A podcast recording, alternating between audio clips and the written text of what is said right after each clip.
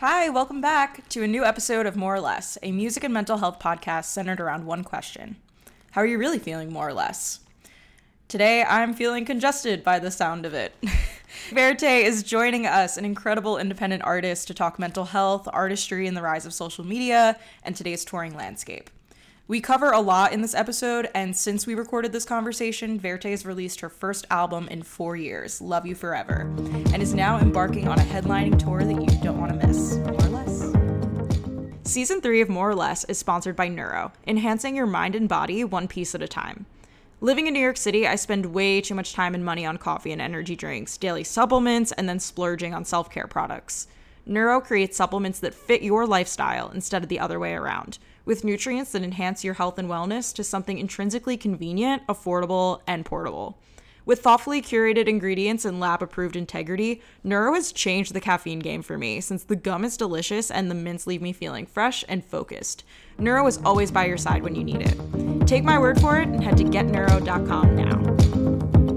I'm Verite. I am an artist, songwriter, producer. I am an independent artist, so I've been intentionally building my career independently for like the last seven years, and I'm excited to kind of get into the nitty gritty.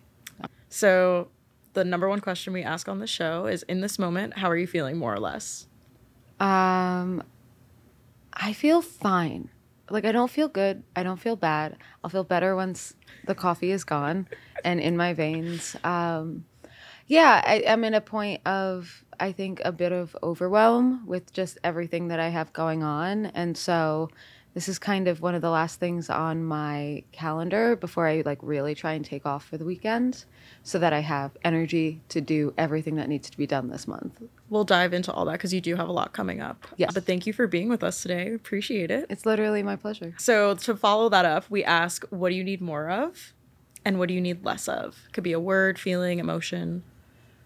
Um, I think I need more time in the day. At the moment, I think I just need more time. And I think like when you're when you're pushing forward on any creative endeavor or any um, project, there's a sense of you have to set up the deadlines and the structures uh, to make anything happen. Mm-hmm. And then every once in a while, you're like, oh, there's there's not enough time to do this in a way um, that has me not stressed and, you know, balanced. And so right now I would like more time and less. I think I really want less, less bullshit, and maybe this is another more, like, I just want more, like, honest and direct communication. Um, Ooh. Personally, I'm good on that front, but, like, professionally, I think that I operate in an industry, like the music industry, um, that historically is built on a game of smoke and mirrors, and what that does is really forces the business to be separate from the creative. Right. And I think that really ruins a lot of the creative process for me. Yeah. I mean, it's funny thinking about the music business. It's, you know, we work with creatives and it's really busy and art is very sacred, but at the same time, we profit off of that. Yeah. And it's very much a business. So in your case, being entirely independent, which I think is incredibly impressive, but I'm sure, like you said, very overwhelming.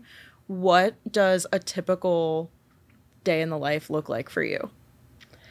Yeah, I mean, it's really, every day looks so different uh, depending on what stage I'm at and what I'm focusing on. And so I definitely, am, I, I hit points where I, I lack balance. Like for the past few, well, pre going to L A, it was very much like computer work and administrative work and, you know, making all these assets, et cetera. Um, so it was very like computer focused and like just knocking things out. Then I shifted to L A. I went to L A for two weeks to really, I don't know, reintegrate myself into society because, mm-hmm. you know, I made a record. We were all dealing with COVID. So I like, I was very insular in my own little bubble.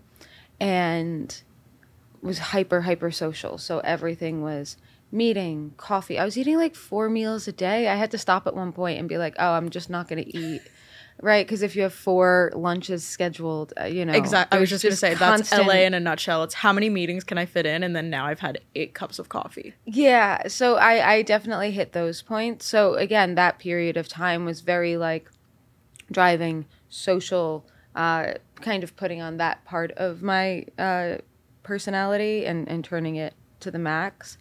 And now... my days will look like, you know, I, I I start tour in a month, and so I need to, starting Monday, really get into a practice routine. So it'll be like, wake up, go to the gym, uh, practice for two, three hours. I have everything set up in my apartment, you know, so that I'm walking into rehearsals feeling really comfortable, feeling really prepared, um, and then probably doing the more administrative, like, stuff in the evenings. And I do that while I watch... like trash television, essentially. What's your trash television choice? God, I've seen it all. The amount of things that like I've half watched in the background. I love me some like Selling Sunset. I definitely had a bout where I watched almost every season of Survivor. Okay. Um, Selling Sunset I gave up on this past season. Yeah, it's I, rough. Yeah, I couldn't. I just like looking up from my computer and seeing drama. And, like, I don't have to follow the drama. I just, like, the yelling. And then, like, okay, let me go back into my world. Yeah. Totally. There's no compelling storyline. That's part of the joy. Exactly. It's escapism. It's a form of escapism. And Survivor is the same. It's, like, someone's either yelling or you look up and they're, like, trying to balance something on their head. And I'm like, this is fun. That's how I used to feel about the show Wipeout. Oh, I haven't seen it. I used it. to watch that with my mom a lot. It was, they make these people go through insane obstacle courses. Oh, yeah. That are just... no human should have to go through that. And I just loved hearing their backstories of like, this guy used to own a bookstore and he trained for a year to be on our show. And you just feel like you want to root for them, and then you watch them wipe out. That's the entire premise of the show. Yeah, no one's going to make it through the obstacle course. Of course. So with tour coming up, what does it look like? How disciplined are you in that prep process of getting out of bed, going to the gym, setting a routine? Um, I'll, I'm disciplined in it when I'm in it. And so I'm just going to start, you know, because again, it's a transition from traveling. And sometimes I'm bad at like moving the routine to different phases. But if I'm home and I have things to do, like I'm pretty disciplined, especially when there's like a pressing enough deadline. If there's not a pressing deadline, I'm less disciplined. Yeah. Uh, but like I don't really have time to fuck around. So I will execute.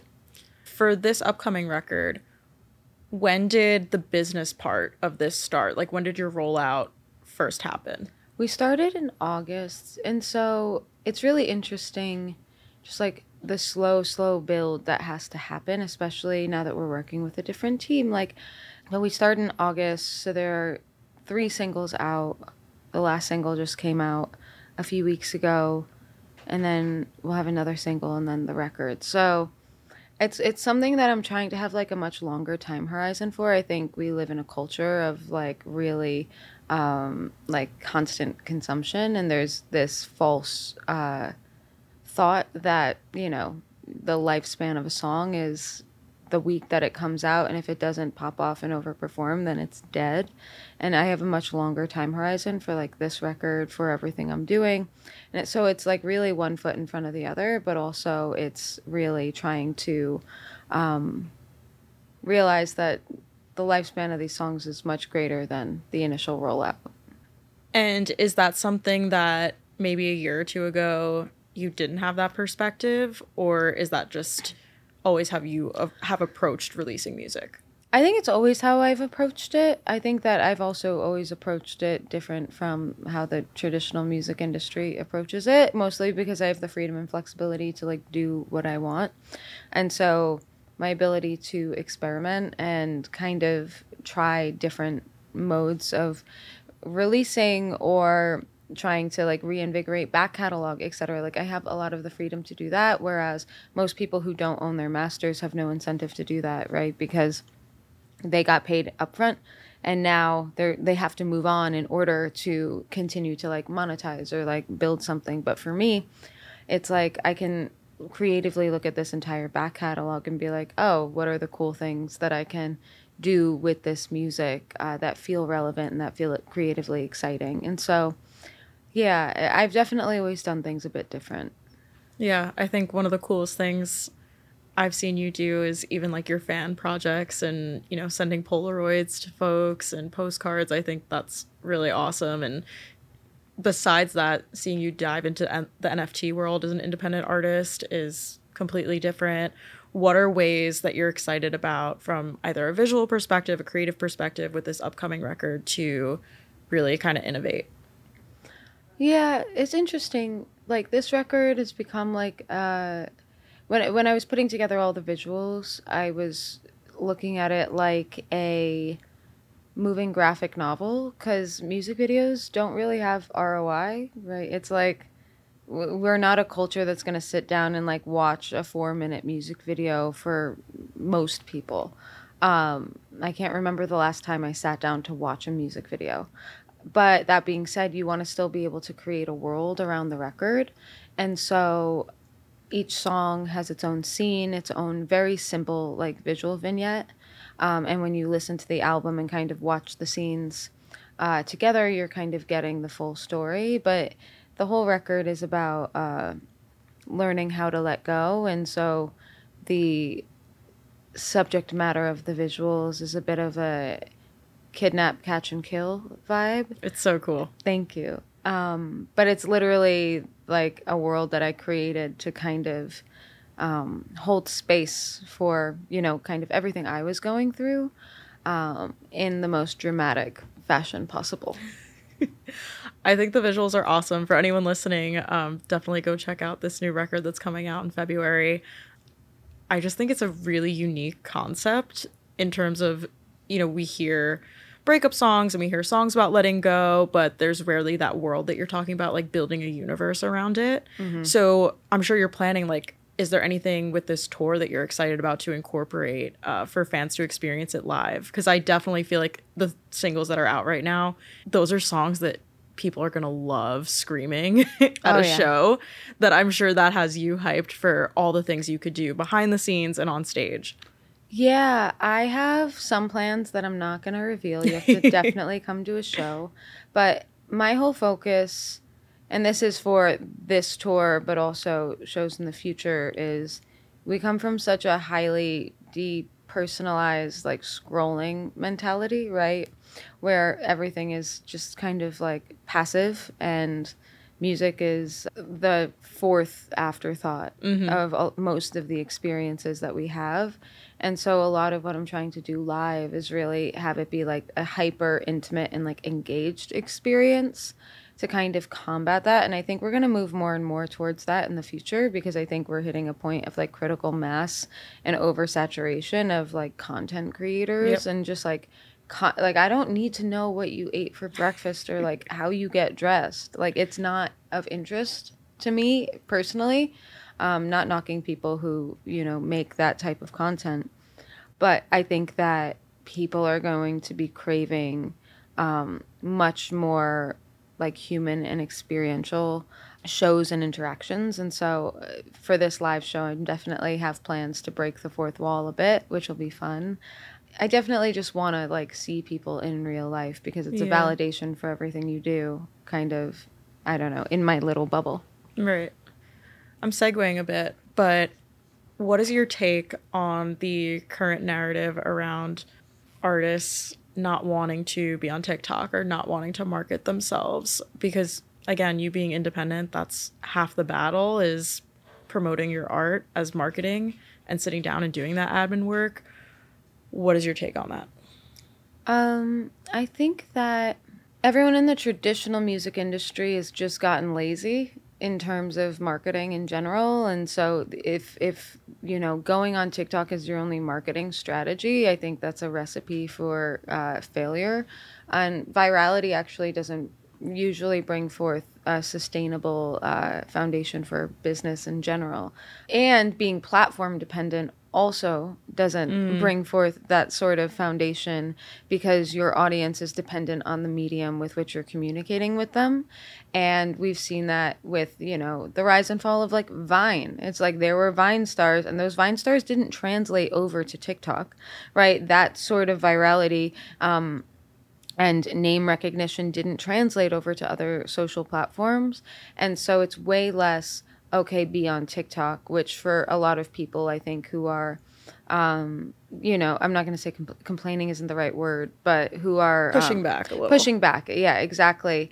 Um, it's because it's like not a natural medium. So they actually have to become something they're not to promote something that's like, that's not sustainable. And mm-hmm. so for me, I was very um, clear on the fact that like me putting a phone in my face and acting bubbly, like isn't going to work. So what are the ten other things that I'm going to do to kind of circumvent that while still being on TikTok? Like I still exist there really vaguely, you know what I mean? But it's not my main focus because it's not how I communicate with people. It's not the world that I want to build. And so I think that I've always been very for artists creating a constellation of uh like both strategy for how they create and release their music um with the intention of meeting everyone where they are, but also a constellation of revenue streams around themselves that all that feed back into the center, so that if one medium or one mode of operation isn't serving you, isn't sustainable, it can be supplemented with a bunch of other shit that you enjoy doing that comes more naturally to you, and that's gonna like set you up to build something that is sustainable for the next ten, fifteen, twenty years. Whereas like if I have to do TikTok every day, I'm going to fucking hate my life and I'm yeah. going to burn out really quick. Yeah. And you're going to resent it. Oh yeah. I, I can't. Sometimes I do it and it feels really natural and good. And when it doesn't, I just don't do it, right. you know, but I do other things. And so at the end of the day, it's like building, the whole point of being independent is to build a career that you want in the ways that you want. And so the idea of having to force myself to do shit I don't want to do in that way feels like the antithesis of everything I've tried to build. Yeah. Makes complete sense. Mm-hmm. Makes complete sense. And it's interesting. I talk about it with friends a lot that, you know, if Twitter were to go away tomorrow, when we all thought a couple weeks ago that Twitter was going to implode and not exist anymore, that certain artists or public figures or personalities, what would be their means of communication with their audiences? They wouldn't have them. And I mean, that's the point that we've uh, gotten in like our whole world, is that we're so platform dependent and we don't own the audiences that we build um, in terms of we don't have access to the data and we don't actually see the value that we bring to the platforms. And so those are two really big problems. It's just like, you know, you look at kind of how Facebook, Instagram, Twitter, TikTok, everything has gone to um, such stringent algorithmic gating. And when I post on Instagram, only ten percent of the people who follow me even see it. But essentially, the the cre- the creators and the and the artists and the people who use and add value to Instagram are the only reason that Instagram is successful. Yep. And so we're seeing a bit of uh, the unintended consequences of all of this, and, and there will and there already are reactions to that mode of operation. And so a lot of my focus is, okay, I obviously have to use these platforms. Like I'm not not using them. But what are the better means of communication? What are the better means of capturing um, the attention of my audience and building legitimate relationships with them so that they're, they'll come with me to any platform, to any platform that I exist on? And I think the goals at the platform would be secondary and the relationship is first. The relationship is first. The platform is secondary. It's why I really like Discord. Is because it's the only non-algorithmically gated communication channel yeah. that and like a mailing list um, that we have. And so focused on that for sure. Yeah. And one of the things you mentioned was meeting people where they are. And I want to touch on what you did over COVID, which was live from Six Feet. Yeah. What inspired you to do that? I mean, I'm sure it was the lack of human connection and wanting to to be with people. But what was that experience like on an emotional level? It was really interesting. Even just like being in a car, and again, it's like all of us, me, Nicole, and Pam, who kind of went on that little trip, but like we all tour for a living. And so it was like, oh, okay, we're doing this. We remember what this is like. It was really lovely to kind of go and, and do that. Um, and I think it was really meaningful to the fans that participated. And for me, that was really nice to kind of go see people in their natural habitat. I mean, we literally like showed up with uh, a keyboard and a cube amp in people's driveways. And it's just like, so I'll cool. sing you three songs. Like it, it wasn't formal. It was super chaotic. Um, but it was fun. And I think that shit like that is like really cementing these relationships um, with the people who like I owe my career to. Well, it's so interesting. I, I mean, people go see you. They go see their favorite artist live. Yeah. They're paying for the ticket or they're paying for the transportation to get to the show. And in this case, when live music was completely shut down, you got in a van and said, I'll come to you. Yeah. It's such a unique concept, and I think it speaks a lot to your level of engagement with your fans and how much you do care about them and bringing music to them. And I give you kudos all around because that's a really cool project. Thanks. Yeah, I feel a, a lot of gratitude for my people because they are the reason that like I get to continue having a career. And so I think that a lot of artists today, there's like this odd... I'm going to say entitlement because that's what it is, um, that I make art, therefore I should uh, be guaranteed to make a living. And I very much come from the perspective of I am an artist and it is an absolute privilege to like write songs about my feelings and be able to like make a living and build something around that. But all of that is like A, in service of the fans that make that possible. And like they don't owe me anything just because like I choose to make art. And so it's my job to build a world and experiences and music and art that like resonate deeply enough that they want to like come hang out with me. And so I think it's a bit of like a flipped mentality, but I think that that mentality is really helpful because it it frames things different of like, I don't deserve your money to like show up to a show, mm-hmm. uh, but I'm going to put on a fucking great show. So like, I suggest you come to get your money's worth. Of course. Yeah, like it's going to be a great time. But, but I do think that it's, it's a, it's a mentality shift that I really, I talk about pretty often because I think it's important for artists to understand, you know, the mentality of a fan. Right. Right. But I would also say, knowing your story, and we can get into that. I mean, you were waiting tables for so long. You yeah. have worked your ass off to get to a point where you could live sustainably and doing music full time.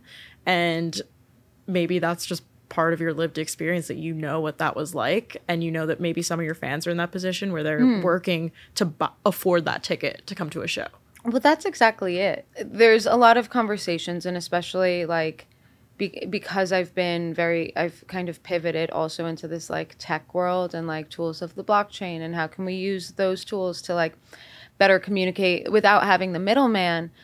Like, again, when I was waiting tables and, and in that period of my life, like I didn't care about how much money artists were making. Like that concept is crazy when, when you talk, when you're talking about people who are working jobs that maybe they don't want to work, that and they're on their journey to building the thing that is sustainable for them. And this idea that like the world should be so concerned with like the financial health of the the artists that create the music they listen to, it's it's a weird paradigm. It's a and, weird gray area. Yeah, and so it doesn't mean that we don't fight for better valuation with the companies that we interface with. It doesn't mean that we don't even play with the value of music, where the music industry has locked us into a, a very low fixed price point for the consumption of music, yep. which is essentially free. I'm for it. If yep. you want to listen to my music and you can't afford it and you don't want to listen on Spotify, download that shit for free and listen. Like, I don't care. Yeah. Right? But the idea that I can maybe create different tiers of experience or scarcity and value for that music. So everything can be free and accessible, but also some things can be really high value and exclusive. And all of those things are, are in service of each other, where the, you know, the more people that listen to a song makes like the scarce um, actual song more valuable. Right, right. In terms of if you're minting it as an N F T, there's only one authenticated version. So the millions of streams here are going to make that more valuable. The price go up. Yep. And ideally, you have that rare item And if that demands a high price point, that's going to draw more attention to it, so more people are listening to it. So I really believe in an ecosystem where everything can be in service, and it's not mutually exclusive, the idea that you can have something that's of high value and ubiquitously accessible. And I think we saw more education, I'd say, over COVID when touring stopped, mm-hmm. and now artists were back on the road in twenty twenty-one, and tours were getting canceled because there wasn't enough staffing and people were losing a lot of money. I don't think a lot of fans understand the touring ecosystem, nor nor should they. Um, yeah. That it's really expensive to tour. And a lot of artists are putting their own money out there. And COVID brought on a lot of risk in touring. And there was a lot of clauses that fans don't understand the nitty-gritty of. Maybe some artists don't understand the nitty-gritty of those clauses. Yeah. That I think there was a lot of education during that time of twenty twenty-one, twenty twenty-two, now in twenty twenty-three, that touring is one of the most incredible experiences, and you get to go to different cities and see fans, and fans get to see their favorite artists, and it's bringing people together, but it's also a really hefty price, at a really hefty price point. For sure. But this becomes the game of, if you're an artist, you can be an artist and just make art. Everybody has the right to do that. But if you're an artist who wants to be in the music business, you need to consider yourself a business, and you need to understand the costs of marketing and the cost and the risk associated. Like, I'm about to go on tour again. And for, for reference, the last full headline tour I went on, I lost a fuck ton of money because we... Uh, got canceled ten days into a forty-day tour because of COVID, mm-hmm. um, which, you know, it was supposed to be a profitable run, and we I got fucked, you know, like literally. And there was just nothing to do, and I sent my crew home. Everyone got a flight home, and the van got driven back from L A to New York, and then there was this big pause of like, okay, what now? Like, that hurt. Um, and so going back out again, I'm like, ugh. Jesus, like, I'm having flashbacks, and we're putting together our COVID policy, and like, I'm like, oh, I go out in a month. I need to start wearing a mask again because I can't afford to get sick right mm-hmm. now. Um, so all of this gym I'm talking about, I'm going to be like in a mask dying, yeah. right? But it is this this sense of, you need to understand the risks associated, and you need to understand how these numbers like play out. Um And at the end of the day, it's like, I'm about to go on tour, and like, in an ideal world, we're going to be profitable. In an ideal world, we're going to break even. Like, I've been lucky enough to like never lose money on a headline tour other than getting other than canceled COVID, yeah. and getting exploded. But it's because I build at the rate that I build. Like, I'm really intentional with, with what I'm doing and how I'm doing it. And at the end of the day, it's like, people are buying tickets differently. You know, it's like some cities, like New York is definitely selling out, which is great. And then other cities, I'm like, oh, and then you talk to people like in L A, and they're like, yeah, no one buys tickets until the week of anymore. Because so COVID and everything that's happened has so changed our dynamics of how we're integrating. And at the end of the day, then you're also dealing with these high ticket price artists who are, you know, it's like twelve hundred dollars a ticket to go see the arena show. And so you have people, again, if we're talking about people who are working and, you know, choosing how they spend their money, they are going for like the big, big spectacle. Um, so it's really interesting, the dynamics and how everything has shifted. Uh, yeah. I find it to be fascinating. And I, I always say that I'm playing three D chess, and I'm like having fun playing the game, you know? Well, that's how we started out this conversation, yeah. is, you know, in terms of interacting with folks in the business and being told a lot of bullshit. It's a very real experience of how this industry is shifting, and some people are going to give you bullshit, and some people are going to be really direct. Yeah, I prefer the directness. Feels way better. It's just like, yo, let's just hop on a call and suss this shit out. Like, it, like, we don't need all of these ancillary players. Like, we can keep this very human, and we can keep this, um, I don't know, just free of bullshit. Even, you know, we're we're a fun, small little podcast, but we're trying to bring humanity back into music just by having these conversations openly and talking about mental health, talking about where we're at. I mean, you said you're fine, and I think sometimes fine is a good place to be. Sometimes fine is just meddling through the shit and feeling some sort of contentment. Mm-hmm. I feel like fine is fine, you know? It's funny, just you know, me and, and my partner, it's like, we're just like, okay, where's the battery at? And like yesterday it was at like a zero. Today it's at like a twenty. And like, okay, if I, maybe if I take the weekend off, actually, I can be at like a seventy-five and, and start feeling. So it's like that, that fine really does fluctuate. And it's just about taking, taking the time to make sure that like, we're all pushing, we're all trying to build, we're all trying to build constantly, but what are the moments where you need to just like sleep and sit in bed and do nothing to kind of recharge? And you know that especially that Rome wasn't built overnight. And, yeah. you know, part of being an artist is that long-term development. But I'll also say the fact that you were in L A this week and, you know, yeah. doing what you got to do all week, that drains the social battery immensely. Yo, the social battery, I just, I could never see another human again. And all of the humans I saw Me, were every lovely. Time I come back from L A. I, like, but I'm just like, holy shit, I do not do that all That's the time. That's why I couldn't move out there.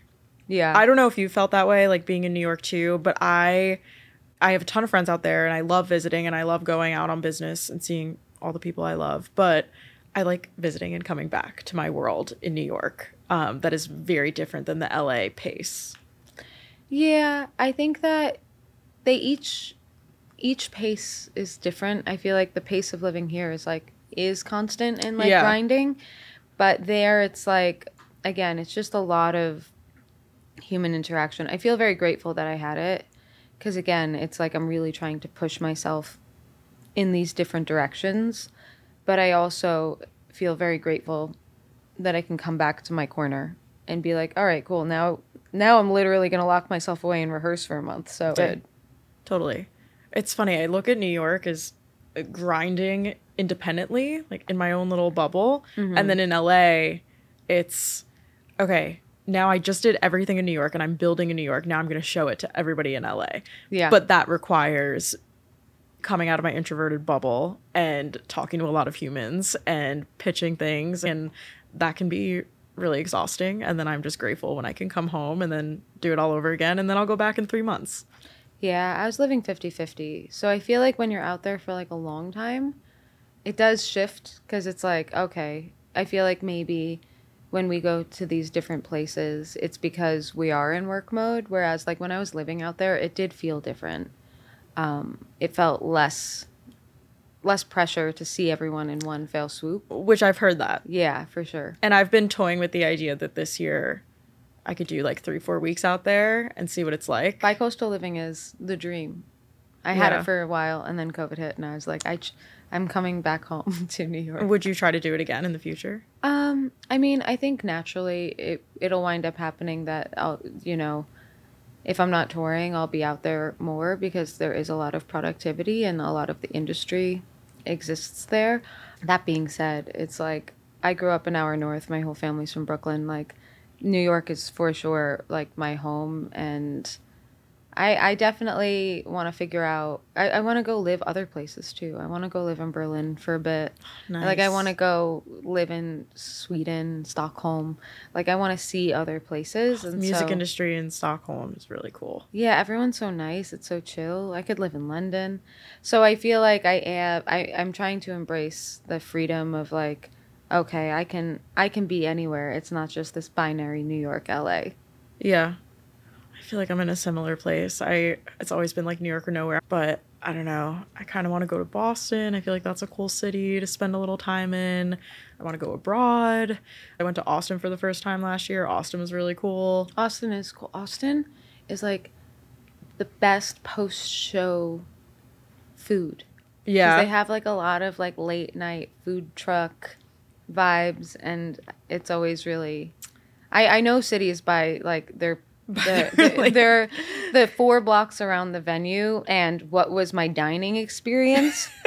And that's how I judge and rate cities, essentially. It is not an accurate representation of any city. But, like, if I eat well, I like your city. You're going back. And if I have a bad meal, I might hate your city for, you know, a year until I come back.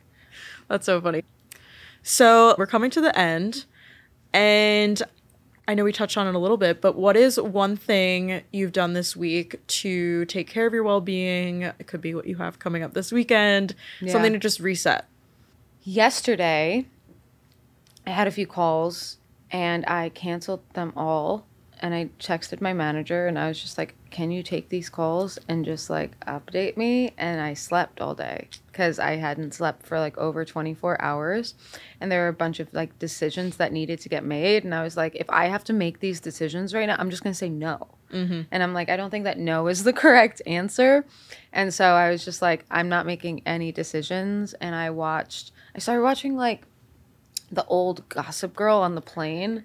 And I literally put Gossip Girl and I just fucking went to sleep again for this like trash T V. Yeah, and then yeah, yeah. You come out and like, I don't know, someone's fucking someone's mom and like it's all like it's literally chaos and you're like, I'm entertained, and then you drift back off into sleep. So that was my day yesterday, and I literally like slept for over fourteen hours. And now I feel more human. Yeah. And by Monday I'm gonna be ready to like really tackle everything that needs tackling. Well, that's so awesome that you canceled those calls, truthfully, because not everyone yeah. would have done that. Well, Vanessa knows if I text her and I'm just like, hey, I need to tap out, there's zero question because I never do it. Um, and I think I feel very grateful for our relationship because she knows. She was literally like, do you want me to cancel everything? Because I, I was speaking at U C L A last night and then had this. And I was yeah. like, no, I'm fine for those things. And but other than that, I'm done. Right, you know, right. Um, it's knowing your limits and then having people in your corner that are aware of that and want to empower you, and they know that if you need a break, you need a break. Yeah, exactly. So it's been interesting. That's awesome. Well, I'm so excited for you. I'm so excited for Love You Forever. I think it's amazing. Thank you. Um, tour is going to be amazing. I'm keeping all my fingers crossed that Same. all goes smoothly. But thank you for stopping by. I appreciate it so much. And that's a wrap with Verite. That's a wrap on this week's episode of More or Less. Thanks for tuning in. And if you'd like to help support the podcast, please share it with a friend, post about it, give us a review on Spotify, Apple, wherever you listen to podcasts. If you want to stay updated on what's next for More or Less, please give us a follow at More or Less with Jess on Instagram, TikTok, all the social media things. Please take care of yourself, and we'll catch you next time.